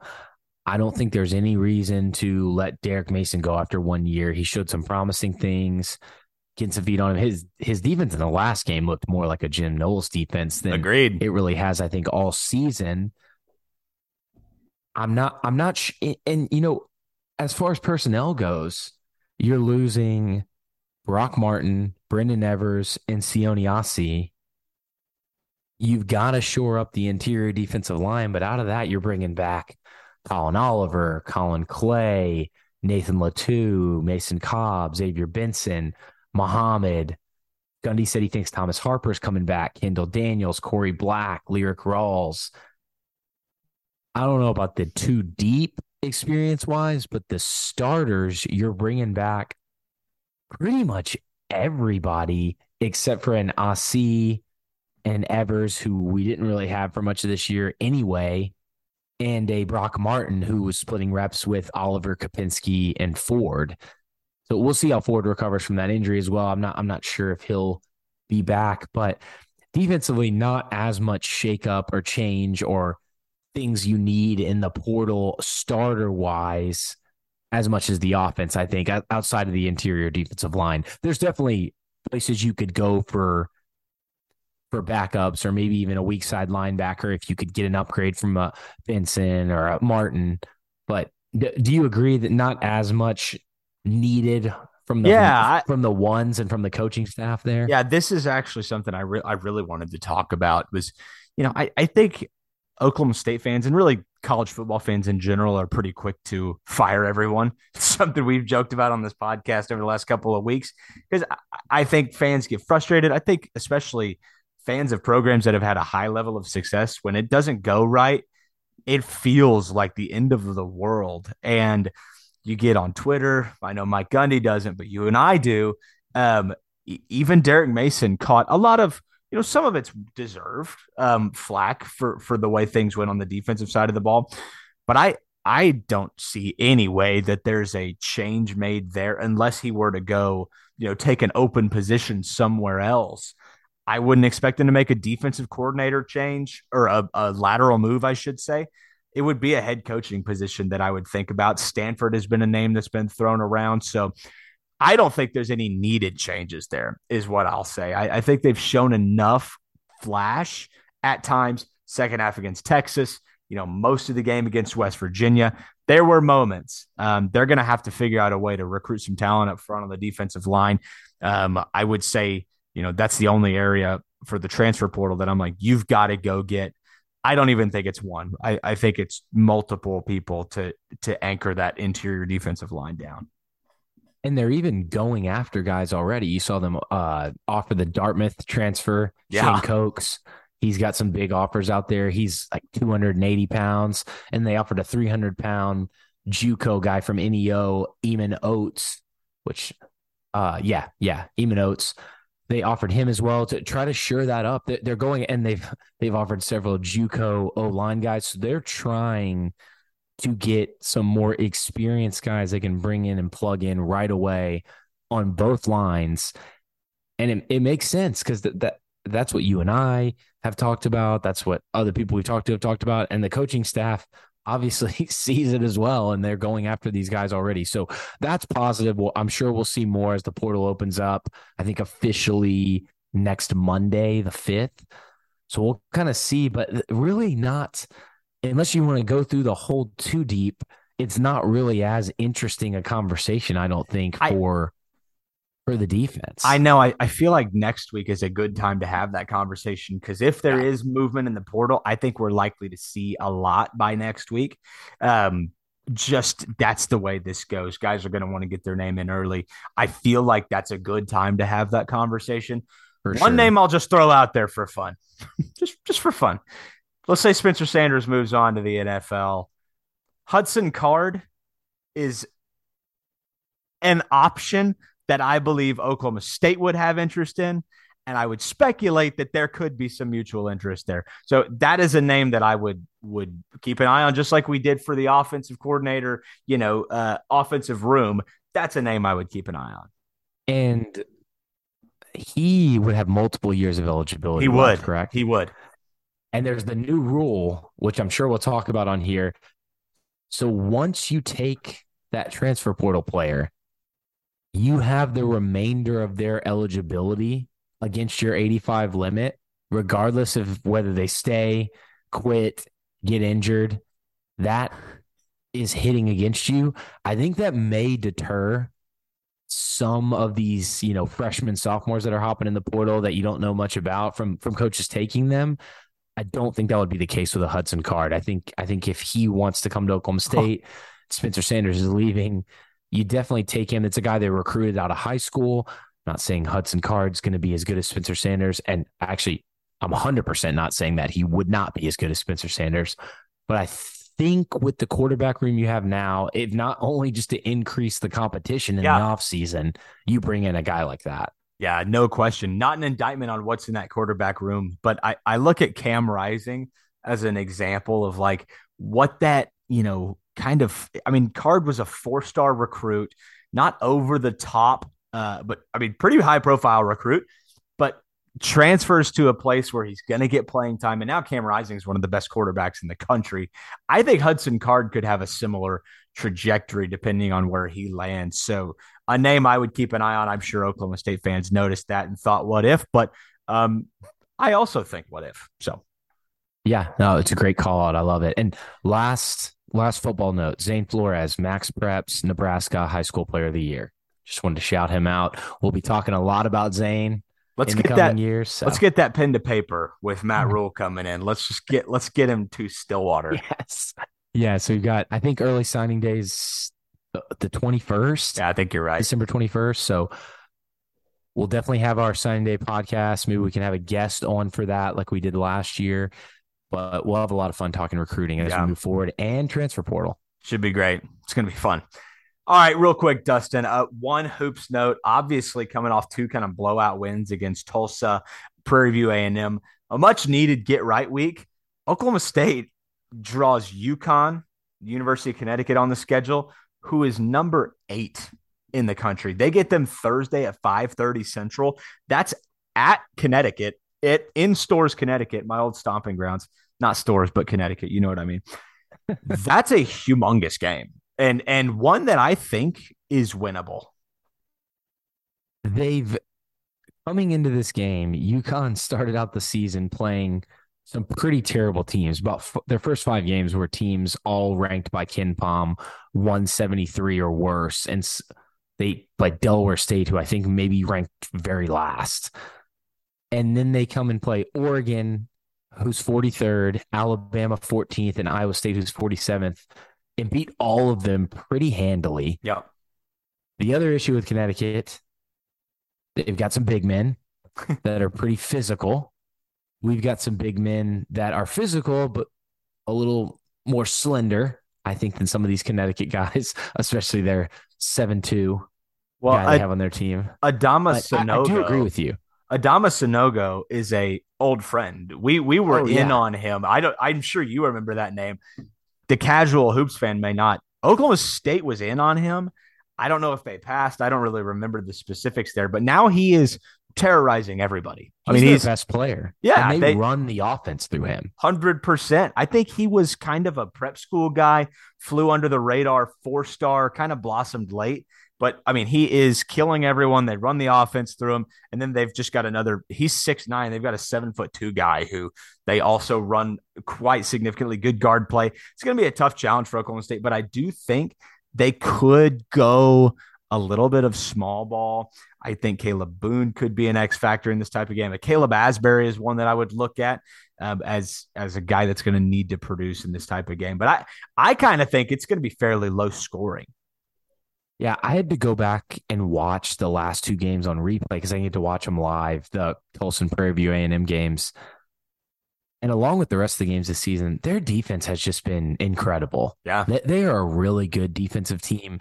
In the Tulsa game, I was trying.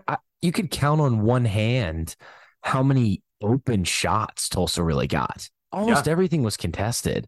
In the Prairie View game, the first half, they came out with not much energy. But I do think, to your point about this possibly being a winnable game, I think it'd be because of the defense. If they can rebound well, even when they go small ball, I think they should have a shot in this game. The only thing, I'm looking at Connecticut's Ken Palm page right now. I had it pulled up. They have he has a conditional formatting Excel type color scheme for if teams are good at certain metrics, it'll be a green, a darker shade of green. And as they get worse, it's clear to a red. All of their offensive and defensive metrics are green. Some shade of green. They've kind of hammered everybody on their schedule, and now they've got a little bit of a couple quality opponents on their schedule. So this is a challenge. There's no question about it.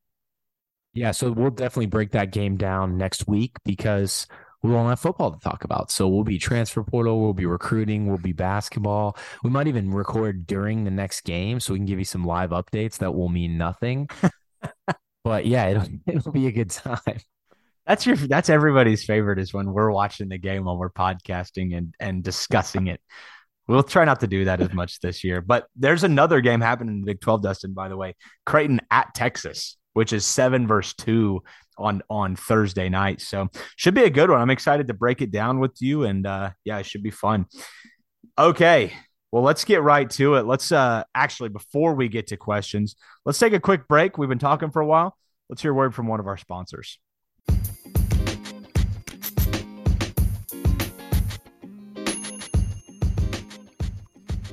Check out Homefield Apparel's new Oklahoma State line. I don't know if you have. I know Dustin and I both are rocking the new Homefield Apparel shirts that have just gone live on their website at homefieldapparel.com. The curse of Cowboys across the chest is absolutely gorgeous. I don't know if you guys have seen the Pistol Patty t-shirt, but it is great as well. And Homefield Apparel is doing phenomenal stuff, even outside of Oklahoma State sports. If you go on their website right now, you can see potential future Big 12 members, Colorado, with a throwback t-shirt on their website. I'm just a big fan of Homefield stuff, and the quality is unbelievable. So check them out at homefieldapparel.com. And when you use our promo code FEELS12, you actually will get a discount. That's right. Feels12 will get you 15% off your first order when you use our promo code Feels12 at homefieldapparel.com. Check them out right now and tell them that the Feels Like 45 podcast sent you.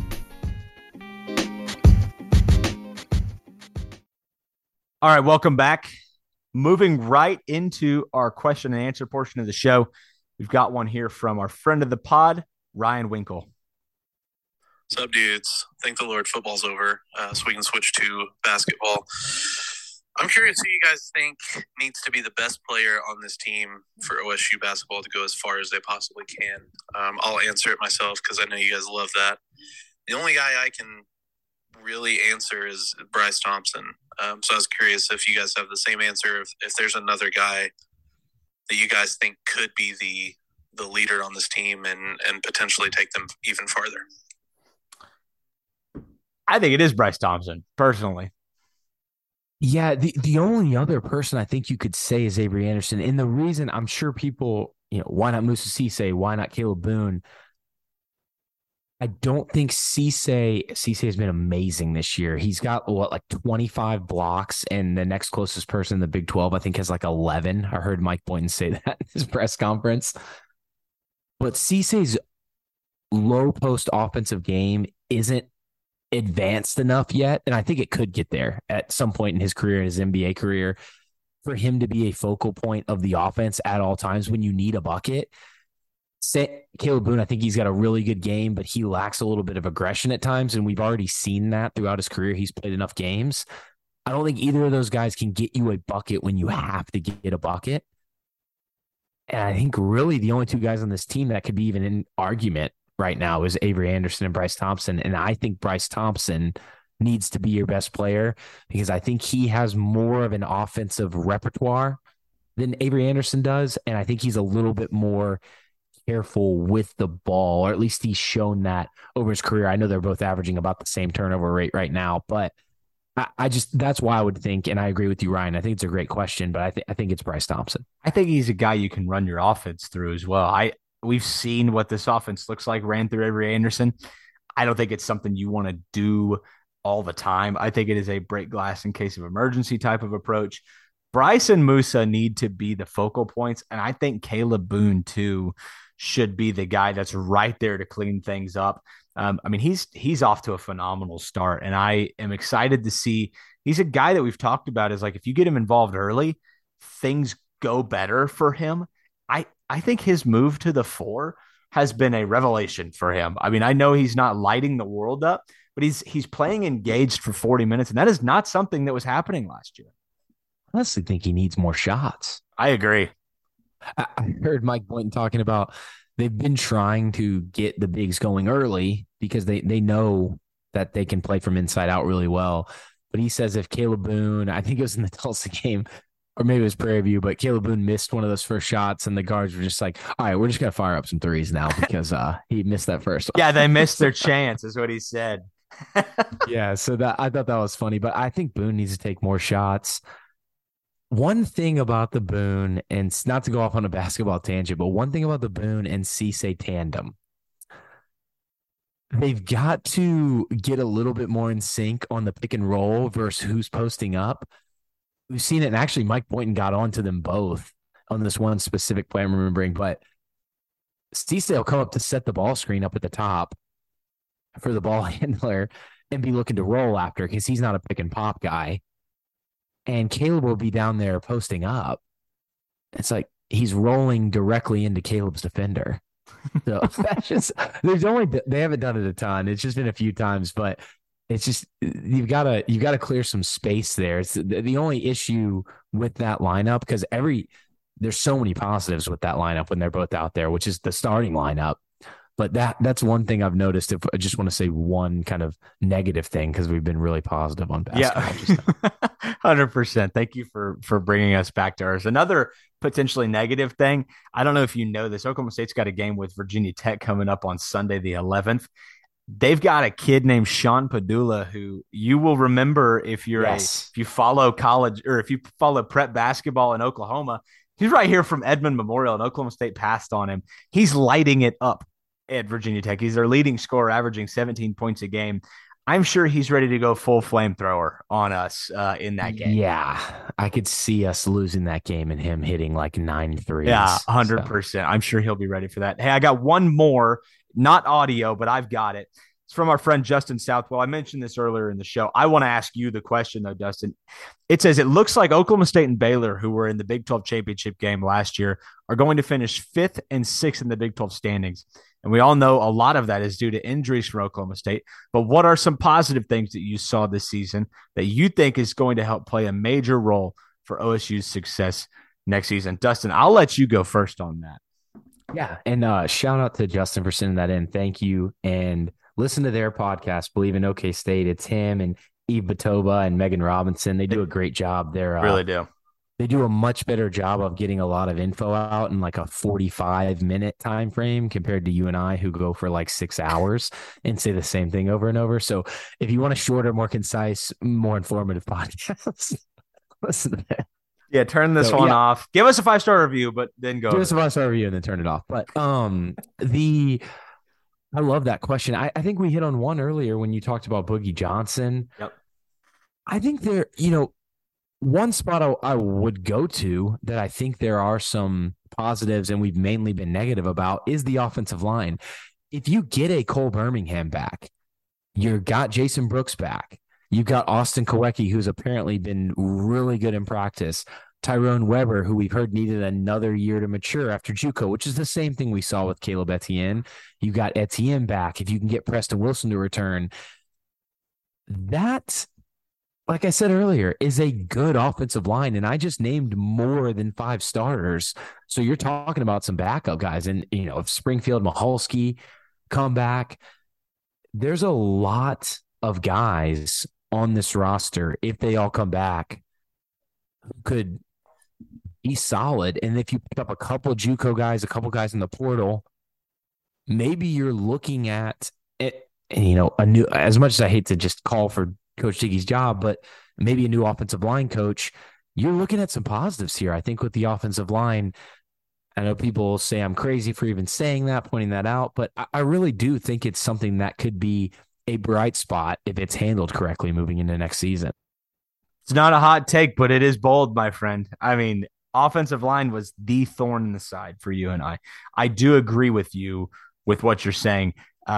I think there's going to be some scar tissue for everybody to work through with the idea of the offensive line being a bright spot going into 2023. But I agree with what you mean. Like, I think that the young talent is there. New O-line coach, you hit the portal. I think there are some options. Totally agree. And the other one is cornerback, because you're bringing back Corey Black and Jabbar Muhammad, who we've seen Jabbar Muhammad. He's one of the best cornerbacks in the Big 12. Maybe he has a chance to be one of the best in the country as he moves forward. You got Cam Smith, a ton of reps, and he looks solid. You got DJ McKinney, who apparently is one of the next guys up, even though he was a true freshman. And then DeMarco Jones, who we didn't get to see a lot because of injuries, but he's a smart football player with that move he made on the onside kick. I think the cornerback room, as much as we talked about it, the backups and the depth there being a question mark, and even the starters being inexperienced, a question mark going into the season, I think it could be a bright spot moving into next year. And it could even still be a spot you pick up a guy in the portal as well. I love it. I love it. Justin, thanks for the question. Appreciate it. Dustin, I'll flip it over to you for some Twitter questions. Yeah. So we got a few here on Twitter. Let's start with Glory Cowboy at Gorik Sankar. He sends a lot of good stuff to us. He really does. Shout out. What are things we could have done differently scheme-wise or personnel-wise this season, which could have improved the offense in hindsight? I'm not trying to be sarcastic, but stay healthier. And huge. Would have been, and not just on offensive line. I mean, receivers, running backs, quarterback. That was insane, the amount of injuries they sustained and had to deal with this season. I mean, go look at, like, I don't know, what's a team with a mediocre quarterback and a really good offense? Oh, Michigan. Oh, Michigan has a really good offensive line. And I mean, I know he just torched Ohio State through the air, but I think up until that point there was conversation about, is this guy even any good in JJ McCarthy? So I think an offensive line really solves a lot. And I think the injuries up there, injuries elsewhere, Spencer Sanders, I I don't know how you could possibly look at scheme right now and say something's got to change. I will say one thing, just to answer the question. At times, I wanted more imagination. I've said that on the podcast before. I don't know exactly what that means. I just know that at times, I felt like I knew exactly what was coming, and it looked like the defense did as well. So let's just go from there. Yeah, I think as the injuries started to pile up, we saw that a lot too. You know, how many packages have you even ran with Garrett Rangel with the ones? You know, because Spencer Sanders taking a lot of those reps, and then you're splitting between Gunnar and Rangel after that. So I completely agree, though. You saw West Virginia use a ton of pre-snap shifts and motions. That's always something we talked about, you know, sometimes why you can't add that into tempo. But I agree. One thing maybe you could have done, I guess, if you want me to call out one specific thing scheme-wise on offense, with some backs who maybe lack a little bit of vision and elusiveness, maybe you run some more counter and power-type plays where they have a defined point of attack, a defined running lane, and not so much looking for a crease or a cutback in a zone scheme. But again, you've set your personnel up to run zone.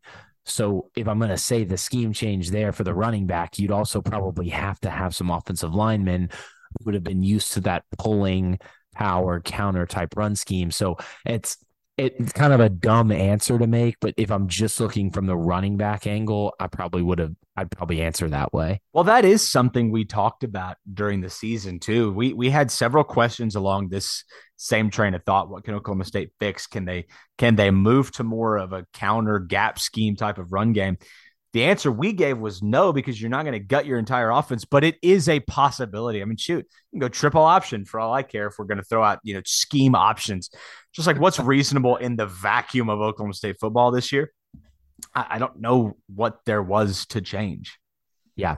And if they were to bring on somebody like Arroyo, it's still going to be, and I need to dive into it a little bit more. I'm more remembering off his Oregon days and what we did when he was here at Oklahoma State, but it's still going to be that zone outside stretch scheme. So thanks for the question. That's a great question. I looked at it earlier and I was trying to think, and that was really all I could come up with, but it's a really good question. Brian Metcalf at Brian J. Metcalf. Brian, thanks as always for the questions. He says, how do you rate a position coach on their job? He's not touching coordinators, but how do you look at, let's say, our tight end coach and tell that he did a good job, then rate our coaching staff? So it's really hard as a fan. Yeah. And Cade, correct me if you think I'm wrong or if you have a different way you think to evaluate them, but I think the only two ways are recruiting, which still factors in other coaches as well, and your head coach. Recruiting, the caliber of recruits they bring in each year compared to the rest of the conference, the rest of the nation, and comparatively to what Oklahoma State has brought in historically at that position. I think you got to look at all three because, you know, due to budgets, due to size of schools, blue bloods, you can't just compare it straight up to the rest of the nation every single year. I think you got to look at those three spots. And then development at those positions. Did they take a guy that started as a sophomore? He continued to start all the way through his career. Did he get better? Did he stay the same? Obviously, you're probably not going to get worse, but how much better did he get? I think really those are the only two ways because you don't know how much they're involved in calling the plays. You don't know what it's like internally, just relationship-wise. And even with recruiting, I don't know how much other factors are playing in, like head coach, things like that. So I think those are really the only two spots you can look at, and they're still not that clear of a picture. Yeah, and the other one, as you kind of said, that we'll never get a glimpse of. Oklahoma State does a really good job of keeping things within the walls of the program. You'll never get a glimpse of infighting.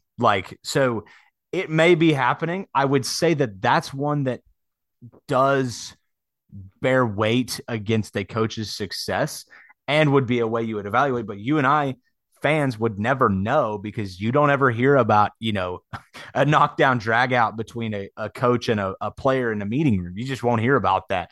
So I would say that's another piece of it. But I think the development thing is something that Oklahoma State has been credited with as being among the best, if not the best in the country at. So I think the last piece is you know, can they figure out a way to recruit a little bit better? But yeah, I think your criteria for the evaluation of a coach is spot on. I don't really have much to change there. Really, another great question. Thanks for that one, Brian. Next, we got Philip at OKTXAR Poke. Philip runs 1012 Network. Give him a follow there. Give him a follow on the account I just listed off. Philip, thanks so much for the question. This is a great one. We hit on it already. So, Cade, I'll just throw it over to you just for any final thoughts have. But Hudson Card to OSU, or just will OSU go after a QB in the transfer portal, given the rumors surrounding Spencer Sanders? Yes to the last one. I actually wonder if Oklahoma State does anyway. Let's say Spencer Sanders does come back. I don't know if there is any chance. Well, I think there is a chance Oklahoma State takes a quarterback out of the transfer portal if Spencer Sanders comes back, but I don't think they would just take anybody. I think if Hudson Card wanted to come to Oklahoma State, you get him in Stillwater regardless. Because, again, I think what you've seen this year is what happens with a steep drop-off at quarterback. I think Oklahoma State could use some experience there. The question is, would he want to do that? I think Hudson Card is a legitimate option if Spencer Sanders were to move on. That's the best way I can say it. I think there would be a possibility of that taking place. Yeah, no, I agree. I think if Sanders moves on, I think they try to do something at the quarterback spot. And, again, not a knock on Rangel. And Gunnar and Flores, I just think they need some more time to develop. Agreed. Great question, Philip. Thanks so much. Next, we got Robbie Maples at Robbie Not Bobby. He says, what does the future look like for OK State? Skill positions, QB, coaching roles. With the addition of this new facility upgrade, is the athletic department... I guess he's just asking if that's the right way to use the money for OK State football on that second part of the question. And I'm going to add this question in there as well. Brody Smith at Brody W. Smith says, look into your crystal ball when the Pokes line up for the first game of 2023. Who are your projected starters? Kid, I mean, we kind of went through it. You know, we talked about an Etienne, Birmingham, Wilson, Woodard, Kawecki, or Brooks offensive line. And you could insert Brooks for Hunter Woodard if he's the GoPro. Receivers wise, you know, Bray, Presley, Richardson, both Greens, Ollie. And if you've got Spencer Sanders back, that I think that's your offense. I mean, do you have any issues there? Nope. No, I don't at all. I really don't have much to change there. And then on defense, Colin Oliver, Colin Clay. Question mark right now at defensive tackle. Definitely. I guess we'll just say Samuela since he does have an extra year. Nathan Latou, Cobb, Benson, Muhammad, Harper, Daniels, Rawls, and Black. I don't think the ones is that difficult if everybody were to come back. It's when people start entering the transfer portal and how do you do the twos? I think that's kind of the big question mark there. Coaching wise, to that part of the question, we kind of went through all that. Facility upgrades. I mean, I don't really, that's Kid, you know, that's not really my area. Well, I actually see, let me take this, Dustin. Yeah. Yes, I think it is necessary. I will say that $55 million is a lot of money. Could you get $5 million of that into an NIL collective? Maybe that would be a good use of funds. At the same time, they're trying to keep the facilities up to date. And competitive with the rest of the country. I would say Oklahoma State does a really good job of that because they are up to date and competitive with the rest of the country. And the fan experience is unbelievable in Stillwater. You hear opposing fans come in all the time, even, you know, non-Oklahoma State or visiting fans. You'll hear people just come to Stillwater for games and love the time there. So I do think it is a worthwhile investment. I would say if you're fundraising right now for facilities and not NIL, there could be an avenue to reallocate something, because I don't think, let's say $1 million gets reallocated to an NIL fund. That is a significant amount of money to each player on a roster. And I think that makes a big difference. So it's something to think about. And I'm sure that's actually where the question was leading, you know, asking if that's a good use of those funds. In Chad Weiberg, I trust is what I'll say to that. Yeah, I agree. I think that was a great breakdown and much better than I would have done. So thank you for taking that. And those are great questions, Brody. And Robbie, really appreciate those. Thanks for sending them in. We've got one more here from Delano Osborne at Delane O. Osborne is his Twitter handle. He says, going forward, should we see more of a traditional tight end and actually use him instead of this useless cowboy back that's yielded one TD in 2 years? I actually love that call out because you see the tight ends pretty heavily utilized on other teams. The issue I always go back to is Oklahoma State is always so stacked at wide receiver. How many targets do you really want to give to the tight end? But I think more than what we have in prior years. But the guys we were rolling out this year were Owens, a first-time guy there, Cassidy, who's more of a fullback type to his point, and Schultz, who's more of a fullback type. So I think you've got to go and recruit some of these guys like a Tabor Shetron, even a Quentin Stewart who caught that touchdown pass can do a little bit of both. And maybe, again, I hate just keep going back to people's jobs, but maybe it's time to move on from Coach McIndoe if it's a recruiting issue there. As we talked about, that's one of the ways you evaluate the coaches. Maybe you've got to go in a different direction, maybe change the name back to tight end. Well, you know what, now that we're talking about, I mean, I don't mean to cut you off, Dustin, but now that we're talking about cowboy back, I mean, we just listed off what makes a good coach. Everybody's favorite player, Jelani Woods, went off last night in Monday Night Football.